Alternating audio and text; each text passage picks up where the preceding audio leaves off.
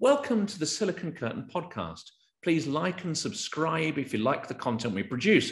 It will really help to increase the popularity of our content in YouTube. Now, we need experts on Russian society and politics more than ever, not just to understand the war and its origins, but to what to understand what comes after it. Today, I'm joined by just such an expert. Kseniya Kirillova is an investigative journalist and analyst. She offers her expert views on several services of Radio Free Europe and Radio Liberty with a focus on analyzing Russian society and mentality. For this podcast, we are especially interested in her deep knowledge of the mechanisms of Russian propaganda, including that targeting the US, active measures, and foreign policy.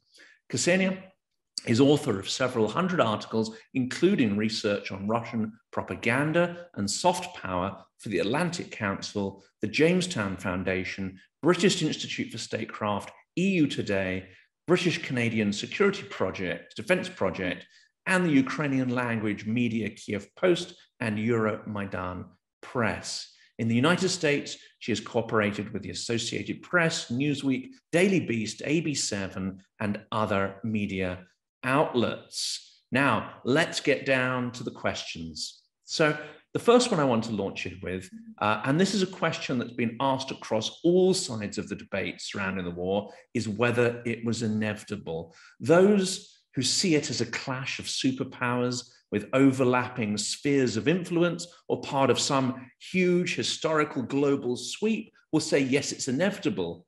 But you also think it was inevitable, but for very different reasons, don't you? And yes, so uh, I think to understand uh, about uh, Russian propaganda, you you prefer to focus on the international uh, propaganda. Yes? Both, actually. I'm interested both. in both. You know, mm-hmm. internal propaganda for control and external propaganda for influence. Yes, uh, so uh, I think it's better to start from the domestic and internal propaganda. And first of all, uh, I think uh, just the basis.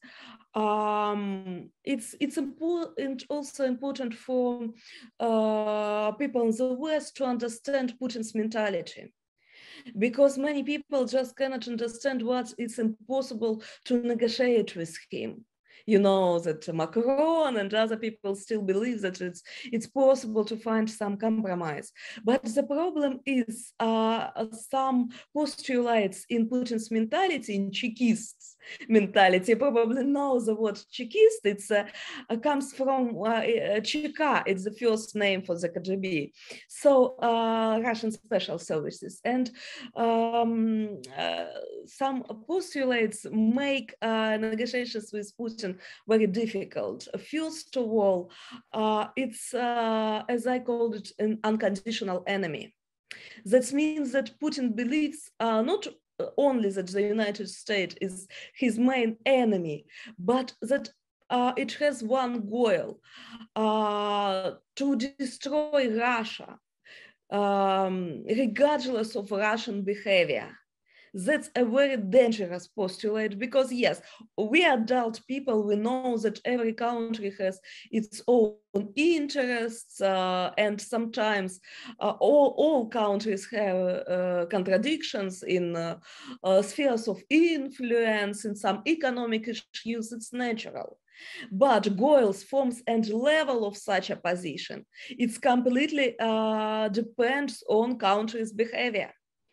Uh, but uh, for in Putin's mentality, it becomes like a fulfilling prophecy. So uh, because if you believe that you will be destroyed anyway, no matter what, that means you can do everything because it cannot influence on something. So uh, this, this postulate of uh, unconditional enemy, it's um, it's very dangerous things. As a second point in Putin's mentality, he considers a people and nation not as actors, but uh, rather as targets to be manipulated. So as some subjects who uh, don't possess uh, their own will. And from this follows the appropriate attitude towards such uh, sub-objects. They can be bribed, uh, bribed, intimidated, and eventually eliminated.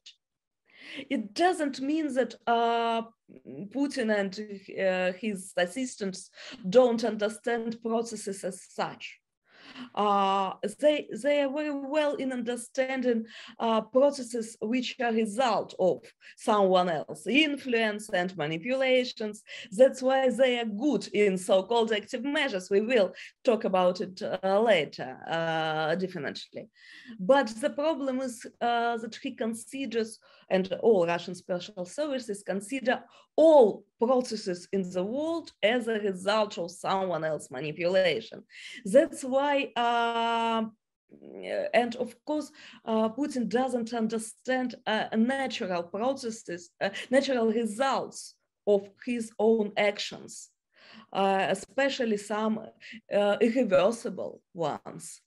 Uh, and uh, so it's just that, that's why it's so hard to negotiate with him. For example, he asks the West to give uh, him up Ukraine, but it's just simply impossible because Ukrainian people don't want uh, to live under Putin's rules, especially after all Putin's war. and doesn't he find this uh, difficult? Mm-hmm. as you said, he believes there are. Negative or selfish motivations behind everybody's thinking? And doesn't he find yeah. it very difficult to understand that there may be pure motives in some people's minds when they protest, when they seek freedom from coercion? He believes that there's always some dark power behind it. You are, you are absolutely right. Uh, yes, of course, his mindset is also spoiled by, by his own meanness, let's say so. Of course, he judge uh, people by himself and he cannot uh, even suspect any pure motivation, but accepts that he probably could even believe in uh, pure motivation if it's results of, for example, Western propaganda. So he could believe that people are brain, uh, brainwashed by the West, by the CIA, so on. Yes, the first, the, the first his admission will be that people are simply paid money by the CIA or something like this. But yes, he could admit that people could have some innocent motivation, but e even in this case, he believes that such kind of motivation is a result of someone else active measures. Mm -hmm. uh, and uh, he cannot understand natural reaction. They probably not so pure, but they are natural. Mm -hmm. Uh, that's, that's the main problem. So if people are objects, they cannot uh, have their own will.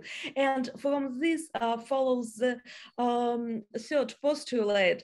I, I call it the logic of serfdom. So um, uh, such a postulate derives from previous ones. And uh, you probably know the word serfdom. It's a Russian form of slavery. So uh, before the Bolshevik Revolution, peasants were considered as a part of land. Uh, so as a property. And uh, here's the same mindset um, uh, where I, I, can describe in, in one phrase everything that was once Russia must remain its. So if Russian citizens choose the other country, they're traitors. If Ukraine once was a part of Russian Empire and the Soviet Union, it should remain Russia. And it sounds scary, but it's logically in his mindset, if uh, it's a property, if people don't have their own will, if they can be manipulated by propaganda and nothing more, yes, they should be a part of Russia. They are part of this land. So, uh, and another problem with Russia, that all Russian foreign policy, uh, it's a result of uh, some internal processes. That's also uh, people in the West don't fully understand sometimes because we used to some normal logic. So uh, we used that the country, every country has its own interests. So uh, if you make some concession in this interest, it's possible to come to agreement and so on. It's a normal formal uh, foreign policy.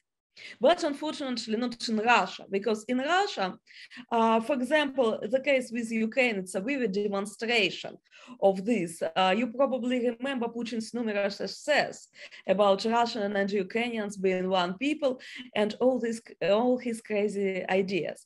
First of all, of course, Putin's main goal is to maintain his power inside Russia, uh, to continue to steal money, to um, to increase his rating, and so on. Of course, it's true.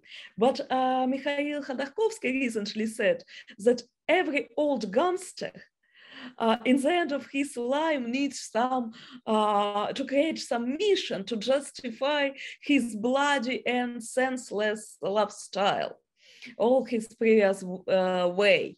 So I truly believe that Putin uh, believes in this uh, his special historical mission to unite all Russian lands and so on. Yes, it's done. It's absolutely mm, it's combined with uh, his um, other goals.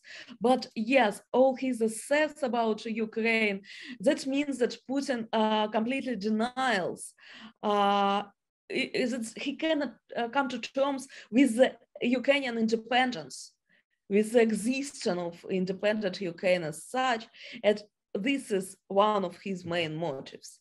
And um, the second the second uh, example of rationalization it's um, uh, if we talk about russian domestic propaganda it's my favorite one. Explanation uh, for example the concept that now in ukraine russia is struggle with the with the neo-colonial uh, yoke new Western oppression. So for Russia, it's a war for, uh, for its independence. Don't ask me where is connection between destroying the neighboring country and Russia's independence. Don't don't try to find any logic. But my favorite point is uh, how Russian um, propaganda uh, explains uh, uh, how this yoke is manifested itself. What is the Western yoke? Your versions. Absolutely. Now, this is this is a really interesting point. oh, I, am just interested in your versions. Uh, how do you think? Uh, what what do they mean? Talking about the Western oppression in Russia, about the new Western yoke. But that works with a small percentage of the population. That works. Putting the blame on NATO, it saying that it's Western well. imperialism. With some people lot, believe uh, Russian majority. So, yes. Uh, do you surrender? Do you have any or, any options of the Western yoke?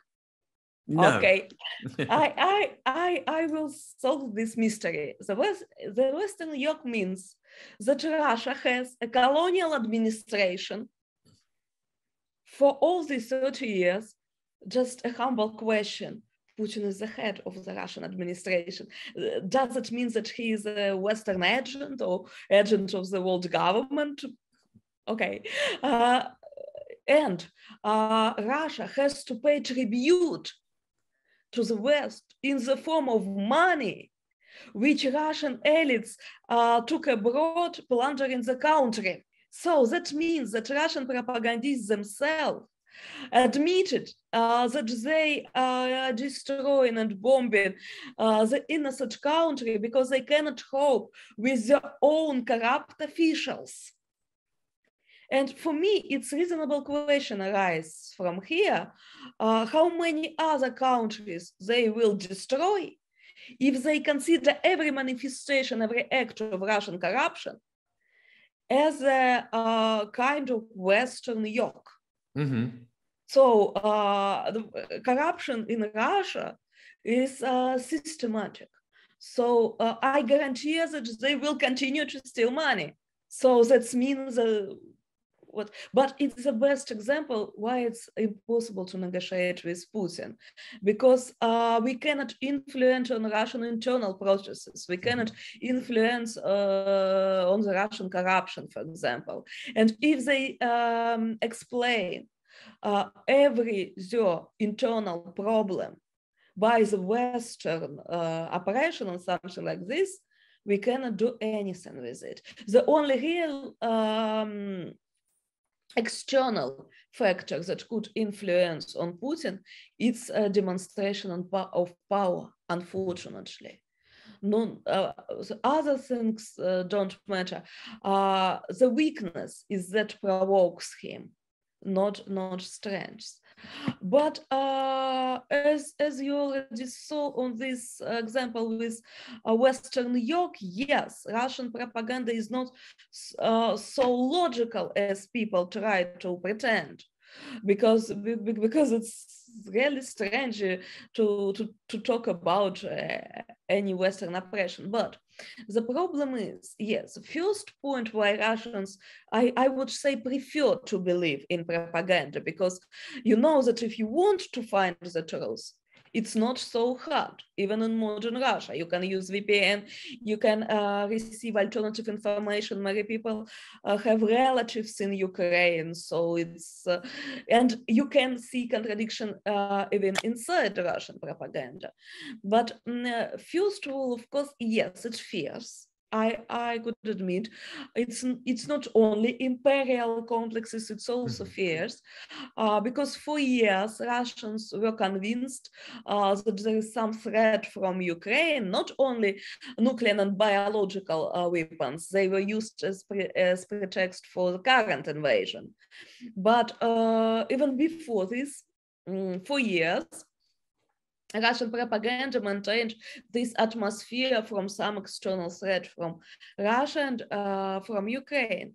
And it uh, could sound paradoxically, but in the beginning of full-scale invasion, many Russians uh, felt some false sense of relief. So because uh, they tired from this constant feeling of threat, and now they believe that this threat will be eventually eliminated and they will get a peaceful and friendly Ukraine near the borders finally. So um, yes, fears is the first point, but uh, the second thing, not only fears, that um, it's a kind of what I call uh, suicidal conformism.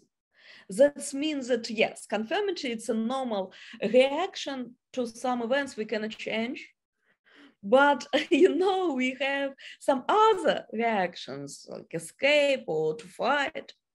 But unfortunately for Russian, conformism became the only the only reaction, and uh, it's even uh, became, as I call it, suicidal because if you uh, adapt with something that kills you, you will die eventually so um, uh, that means that they um, uh, they, they really, uh, according to sociologists, uh, they have a strong um, necessity to avoid the terrible truth. So Russians try to convince, convince themselves that uh, every uh, government act Every blow to the normal life was necessary, correct, and undertaken for their own good. Because uh, you know, we I mentioned some contradictions in the Russian propaganda. Uh, for example, on the one hand, uh, they um, propagandists say about peaceful Russia, uh, which was not planning to invade Ukraine and was drawn into this war by the United States. At the same time, uh, the uh, Kremlin propagandists openly discussed that um, they should destroy the country with the nuclear weapons, for example. And uh, on the one hand, they say that Russia was forced to start so-called special military operation, but on the uh, and uh, it's uh, the United States did it and destroyed the current world order. But uh, these uh, theses are promoted in tandem with uh, statements that as a destruction of Anglo-Saxon's world order, it's a Russian's historical mission. Uh, for example, the uh, propagandists love to say that this is the war not with Ukraine, but with NATO, but at the same uh, time, they say that all, almost the, the majority of Ukrainian people are infected by Nazism and they should de-Ukraine and uh, denazification uh, means de-Ukrainization of the whole Ukraine. Now Margarita Simonyan again said that it's a civil war in Ukraine. They used this narrative before, but only for Donbass. But they never denied before that Russia invaded Ukraine in this so-called special operation. But now Simonyan denied the very fact of this invasion. Uh, just just recently she uh, didn't deny it she uh, found some justifications for this invasion and pretext. But now uh, they say that russia didn't attack ukraine. It was a civil war. Russia just uh, joined to the one side and she didn't mention nato. And it's uh, even pro-kremlin sociologists admit that on the result of focus groups people don't understand goals of so-called special operation, but they support it nevertheless. That means this conformity. And isn't and, uh, if we cut through the propaganda and mm-hmm. the so many different messages that come out of Simonyan and others, essentially what they're using is the tactic of terrorists, isn't it? You you take hostages, you kill your hostages, and then you blame somebody else yeah. that you were forced to do it. And if you look at the, and this is a very unpopular view in Russia, which is why I'm definitely going to express it, um, this is the same tactic used by the Nazis. Uh, they always blamed their victims for the crimes that they had committed. Oh. And they also had this extraordinary victim complex, which I think in the end might start as propaganda, but the propagandists end up believing their own narratives. And now we see this happening in Russia too, don't we? Yes, uh, I, I, I know. I think about uh, you're absolutely right. They do it uh, for all these years when they blame the victim. It's what's going on. For example, just um, on the full-scale invasion, uh, when I talked with uh, Michael Khodorkovsky, you probably know uh, know him, one of the leaders of Russian opposition. Abroad. I've seen him speak and, in London, so uh, yes, I know. Yes, I know of yes. him. Yeah. And and uh, uh, he told me that probably the only thing that Russians couldn't understand under this propaganda massive propaganda. It's people suffering, people, humans grief, some story about humans grief. So we started to share this story in the beginning of the war. And I mean, full scale war, second, second Ukrainian war, as we can call it. Uh, and after a week, uh, a week after we started, Russian propaganda uh, began to do the same so just uh, to use uh, pictures of Mariupol and some uh, kinds of people suffering and blame Ukrainians in this. And it was so, so shocking and cynical to use the war crimes uh, in order to justify the other war crimes. So, uh, and um, and people even uh, didn't think that uh, just before the Russian invasion, it was happy and peaceful city. It started because of Russia. Uh, it's really looked, you know, like some fascists who came, I don't know, from the moon, from the space, I don't know, from nowhere, just were destroying Russian cities. That's it was right. like emotional emotional impression from this. But uh, anyway people knew that russia started the war uh, despite all these emotional impressions. So uh, yes and um, what about you said uh, in what propagandists believe? The propagandists they they now i get the sense believe some of their own narratives. Uh, some uh, in some of the narratives i would say because uh, because you know um, the, now uh, if, if we're uh, talking about fears the main fear now it's not nuclear and biological weapon and all this uh, crazy stuff. The main fear now is quite logical that we will we will be destroyed if we lose we don't have other options except um, except victory. They already say sometimes uh, that it's uh, not important how justified the war really was. It uh, doesn't matter if it works to start it.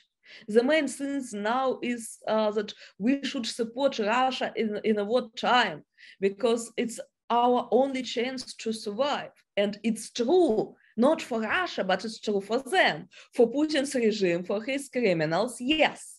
For them, it's the only chance to survive because otherwise they will have a new Nuremberg. so, uh, in, and um, like a war criminal, like war criminals. So, uh, for them, yes, and they believe they believe in very cynical postulate that uh, the end justifies all means. And, um, you know, and sometimes some Russian people also believe in such a concept. So, uh, and many people, that's uh, it's another, it's another reason, except conformism, why they support this war that anyway we don't have any other country we don't have any option to live so we we should survive i, I think propagandists believe in, in this uh, point. and uh, the last the last reason why people uh, so easy believe in propaganda uh, the uh, just some you know deep um, deep change in russian mentality because uh, you know, the majority of Russians support the war not actively but passively, like like conformist. Uh, uh, so they, they prefer just not to think about it. They want to distract themselves by the internal what, as people say, internal immigration, the small personal world. But anyway, uh, they, they, they, they approve everything what government does. Uh, we have some radicalized, passionate minority, and that's why Russian propaganda is so contradic contradictory. Uh, it's, it's unfortunately, it's quite logically that Russian propaganda contradicts itself because every group of Russian population could choose the most appropriate explanation for them and successfully forget about others they just prepare different narrative for different social groups. Because if people want to believe, it's easy for them just to find something appropriate. And uh, problems in, but even if people are passive, uh, conformist, anyway, all this atmosphere of hatred and uh, fears, it affects them subconsciously. And they live in absolutely different alternative world where the West hates Russia, Russia for the very fact of its existence and dreams to destroy it and uh, pursue these goals regardless of Kremlin's behavior. And in this world, it's natural things, it's normal things to, to use nuclear and biological weapon against your enemy. So they really believe that the West thinks uh, so. They even cannot imagine that in, in normal world, it's just impossible to use such means. So it's it's it's absolutely like a different universe. We and come back to this universe for years. Yes. Yeah. But, for yeah. you, everything looks logical. Absolutely, and and um, this didn't just begin in uh, 2014 or last year. This has really been ramping up, hasn't it, since uh, 2008 and the invasion of Georgia. Then you had the Bolotna Dela.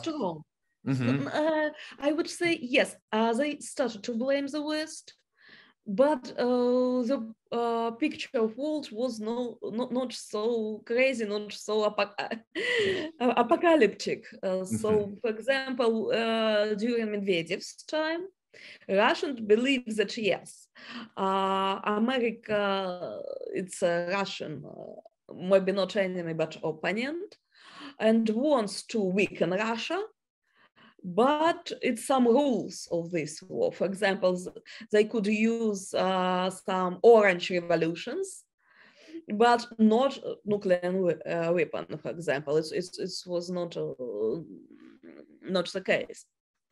At that time.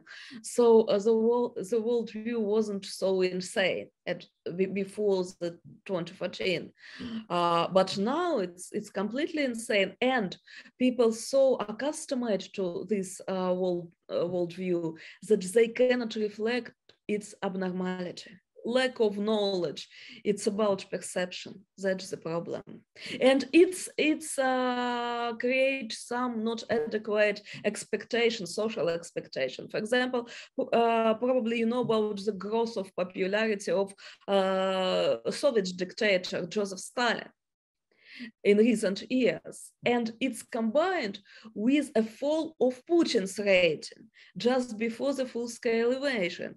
What does it mean? That people waited for a new Stalin. And uh, Putin didn't meet these conditions anymore. Uh, when our friends from Navalny's team were so happy that rating of the United Russia dropped uh, uh, just just as a, a, couple of last years before the invasion, I I warned them that we have another problems. Yes, people uh, didn't like Putin at that point, mm-hmm. but they didn't like uh, the liberal opposition either. They wanted some kind of new Stalin, and I warned uh, these guys that uh, if uh, Putin will meet these criteria again, mm-hmm. he will be popular again. And that's exactly uh, in, in, my report. I explained this uh, mm-hmm. things in my report for the Atlantic Council, and unfortunately, it came true. In, after the beginning of the war, uh, he against um, became uh, like an image of um, some protector who finally can protect Russia against this external threat. Uh, and uh, about the desire, uh, people in Russia also has uh, have some strong desire for social justice. But uh, when Russian oligarchs uh, fell under sanctions, for for the majority of population, it was an example of social justice. Finally, these traitors could not uh, uh, plan uh, to plan the country country anymore, and they will have to return to Russia and work for in Russia and so on. So yes, and uh, Putin's rating increased. It's it's true. Already had some uh, inadequate expectation uh, based on propaganda. Mm-hmm. And Navalny's team really did hold back from, I think, expressing opinions about the invasion of Crimea because I think whether they supported it or not, they knew that it would be deeply popular within the Russian public. And I think even oh. now, when you speak to many Ukrainians, um, mm-hmm. they have some serious doubts about Navalny's team, despite all the excellent reporting that actually that team are doing now. The, the stations uh, they've set up, the TV, they're know. doing great work. But there's this suspicion that they still will pander to the imperial. I, I remember that Crimea is not a sandwich. Yes, he's, yeah. he's but uh, you know, I I think uh, it was a game. I don't think that he really thinks so. Uh, for uh, you know, I talked with uh, Lyubov Sobol when he came to San Francisco about this point, and she had uh, she, she said um, a good uh, a good uh, phrase that Navalny could never start this war. Mm-hmm. So uh, I think we should make difference. On the one hand, uh, if he would be a president, of course, he would not annex Crimea. Yes. It's, uh, his phrase doesn't mean that he needs Crimea. Mm-hmm. He, he, never wanted it. But he tried to uh, survive in Russia, survive not only as a human, but also as a, a politician. Uh, he uh, tried to be popular, so he made some compromise with uh, with regime, uh, but it didn't help him as we see now. And now he can be uh, more honest because he has nothing to lose. Mm-hmm. He is in prison, unfortunately, and he deserves, I think, a big respect in this regard. Yes. Because he, he turned to Russia, he had the opportunity not to do it. Mm-hmm. And he knew and, what uh, was going to happen. He knew exactly. I know, I know. Uh, they uh, opened a case against me for discrediting yes. the Russian army and many other people. So we know that if we come back, we will be in jail. Uh, but you know, we have we, we have rights not to come back. I mean, moral right because we are not politicians. Mm-hmm. And for experts and journalists, uh, we we are brought not only for our own safety, but all, uh, also for for deal what we do for for for the course uh, for for our business because in, in, prison we simply wouldn't uh, couldn't do what we are doing so uh, and now we have we have opportunity to do more but mm. as a politician as a russian politician of course, he uh, realized that it's impossible to uh, to influence on the political situation in Russia from abroad. So he decided to uh, go this way until mm-hmm. the end, and uh, of course, it deserves great respect. Yeah. But uh, I, I think I think all his games to be mm, uh, not so radical if you walk in Russia. It's uh, everything about this. Um, the problem is now he, he doesn't support this war. Yeah. Uh, uh, the problem is, uh, you know, I think the, the question is not relevant anymore just because uh, Russia, after all these invasions, other invasions, has no chance to maintain its borders anymore. Mm-hmm. So the collapse of Russia will be unavoidable. And it will touch Crimea anyway with other occupied areas. Uh, if they didn't occupy other areas, I would also have doubts what Navalny will do. But I think that if uh, Russian empire will crash, this process will be irreversible. So it's and this is really interesting. I mean, this is the one topic that all the Russian trolls, the Kremlin propaganda trolls, this is the one issue that sends them into an absolute frenzy, isn't it? It's when uh, Westerners or, or any opposition start talking about the disintegration of Russia, not necessarily a process guided or controlled by the US, not by external forces. I think we all believe that this is a change that that may be inevitable and it's an internal change not one you know run by the cia um, but it drives them absolutely crazy. And I've heard. I, I know even the, uh, in the uh, disintegration of the Soviet Union, mm-hmm. uh, the United States were afraid of this uh, scenario and even tried to prevent it. absolutely. And uh, Gaidar and others wanted to really try to avoid that and have an alternative solution to the mm-hmm. disintegration mm-hmm. of the Soviet Union. And of course, that didn't work out. But I think what's interesting is listening to Khodorkovsky, you know, even two years ago, I think he would not have expressed the view that the mm-hmm. disintegration of the Russian Federation was either desirable or possible. And I think he's changed his point of view on that, uh, that it's the only way to bring democracy. It's yes, he changed uh, his view first, first of all because uh, the danger from Russia is now so great that it could be less evil first of all. And the second point, it's not about his desire in his mind. He just understands that uh, these processes became inevitable. I, am afraid, unfortunately or unfortunately, but Russia put uh, a mine under itself now it can uh, seize these Ukrainian areas, but uh, couldn't maintain it in the future. Uh, but the problem is that we are going to the other part of our discussion. The problem is that uh, for now, as I see it, uh, Putin has resources for prolonged war for about at least for a couple of years, I guess. And uh, the problem is that uh, it's not only internal resources, but he takes them from other countries. If we talk about Kremlin's narratives abroad, uh, we should return to our um, favorite um, Western yoke, because yes, it sounds funny, especially about paying tribute in, mm. in the form of Russian corruption, but it very well works with post-colonial countries. They play on their complexes.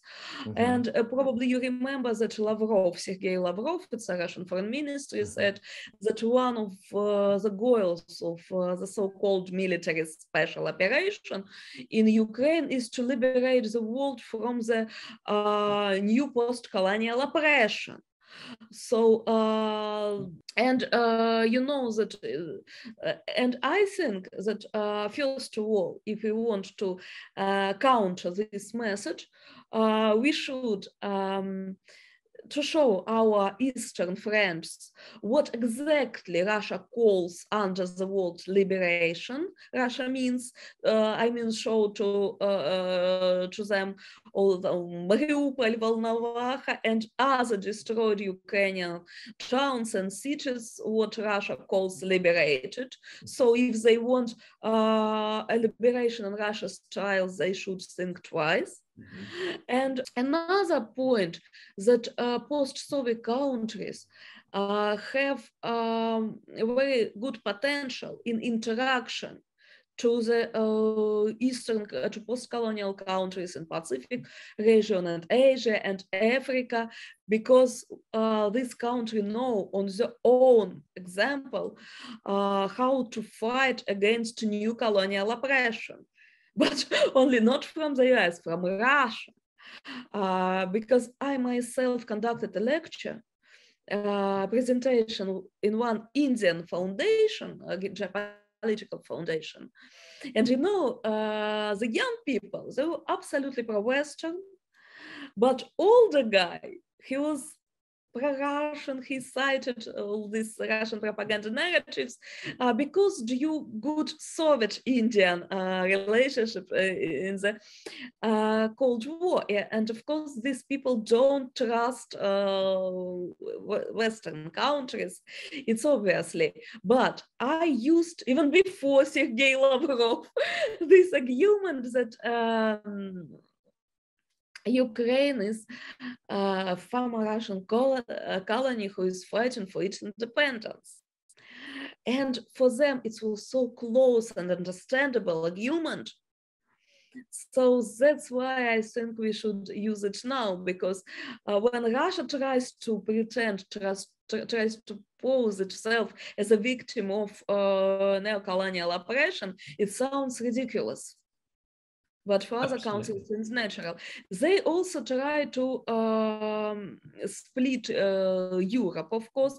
For example, for European audience, Russian outlets uh, try to intimidate them by prolonging the war and uh, worsening inflation, risking on nuclear confrontation and intensifying the flow of uh, migrants and um, with African countries, they try to intimidate them um, by famine and so on.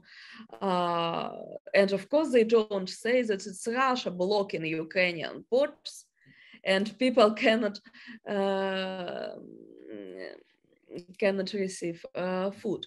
So uh, what, what, what ties, and of course, China. Of course, China, uh, they have their own interests in supporting Russia uh, because of China's own confrontation with the United States. Uh, and uh, in the domestic level, Russian propaganda cannot work in China, but Chinese domestic propaganda repeats Russian, narrat Russian narratives, at least in the part of, of, of blaming the US and the West. And the second point, China is is interested in, G, in cheap um, um, oil and gas supplies, in increasing its influence in uh, SCO, Shanghai's Cooperation Organization, and so-called BRICS, B-R-I-C-S, um, so of course now it's in china's interest somehow support russia. Of course china will not help russia in detriment to its own interest. And in the long game uh, beijing is interested in weakening russia. Mm-hmm. but for some and uh, increasing Russia's dependence on China. It's obviously they are not real friend. It's and China will never consider Russia as someone equal uh, to it. But anyway, for now, for now, Putin can use these resources. So what I what I can suggest in is a countermeasures about Asia country, I already said that uh, how we can refute this neo-colonial narrative. With European countries also, Russia tries to uh, make an impression that they are also not actors, just subjects manipulated by the United States. They uh, don't have sovereignty and the US use them in detriment to their own interests, something like this. And of course, and they use all these examples with the World War II and Hitler, it's a favorite topic. So why we cannot use the same analogies? Uh, and just to, to remind our European allies that um, uh, Russia's actions threaten to the whole of Europe and the United States and Great Britain, just exactly like the previous times, has Europe cope with its internal problem. New Hitler, we don't use Europe, we help. European people. Uh, in relation to Israel, it's also interesting. Uh, we can show them, I, do, I never uh, suggest to lie, just to show the truth, because in Russian propaganda, in Russian narrative, there's so many sometimes self-incriminated moments and contradictions that we shall, should, should just show this truth to our allies with Israel, for example. Um, you know, uh, if we are talking about, uh, uh, we can show that Russian pro-Kremlin channels, Telegram channels, uh, these channels are under direct control of Russian presidential administration, Alexei Gromov. They um, spread some crazy conspiracy theories about, you know, Jewish Masonic plot uh, to destroy Russia and Ukraine.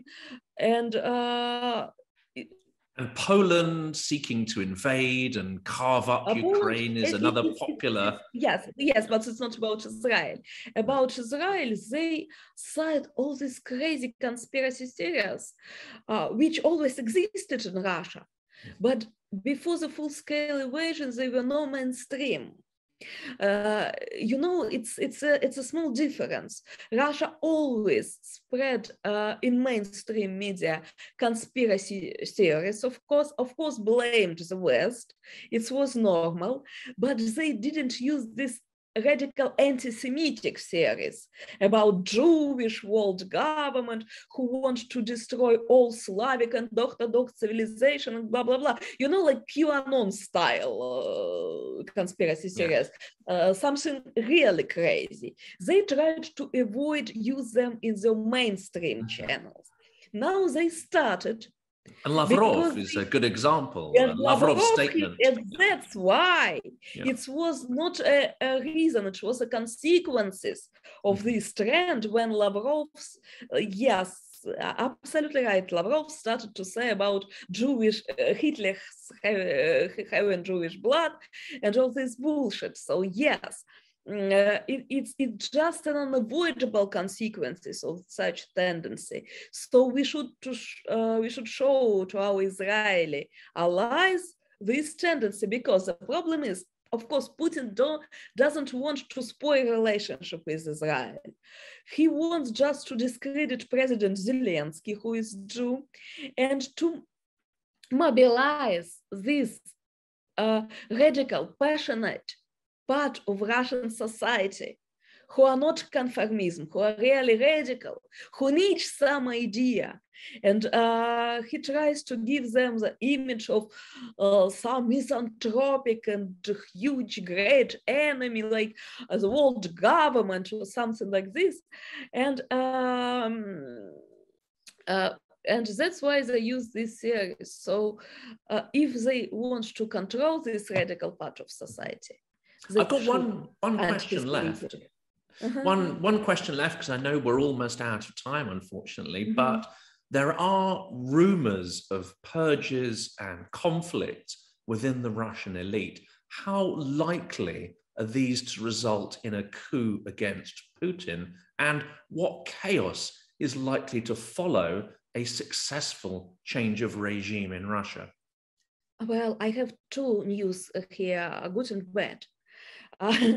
Uh, good news that contradictions uh, among Russian elites and different Kremlin towers, as we say, uh, really exist. It's true. It always was, and now it's even obvious uh, how, for example, a power, a Kremlin tower of Siloviki, special fo forces and army uh, power tried to uh, destroy so-called systematic liberals. Uh, even in uh, Solovyov's TV show, Solovyov is a main Russian propagandist, so his show goes on um, main Russian TV channels in prime time.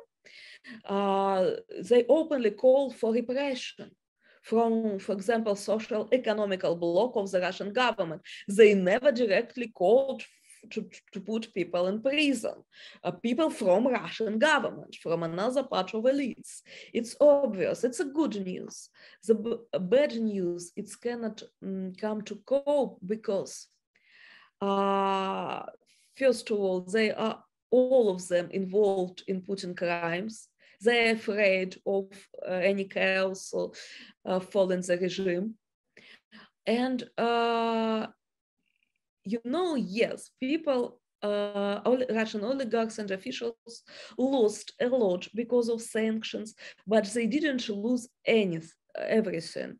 So uh, because Russian government compensated them some money uh, in rubles, uh, yes, but anyway, uh, they received a lot of uh, money uh, in exchange of a property they lost abroad, and they can go abroad to rest, for example, with all this money, not to Europe, but to Thailand, for example, to, to Dubai, uh, I don't know, Saudi Arabia and so on. So to Vietnam, if, if, if they want to go to some warm part of the world just to rest on a, on a seaside, it's, uh, it's, it's possible for them. But after changing the regime, they will lose everything. So uh, they will try to destroy each other, but I don't think they are ready for real uh, coup attempt.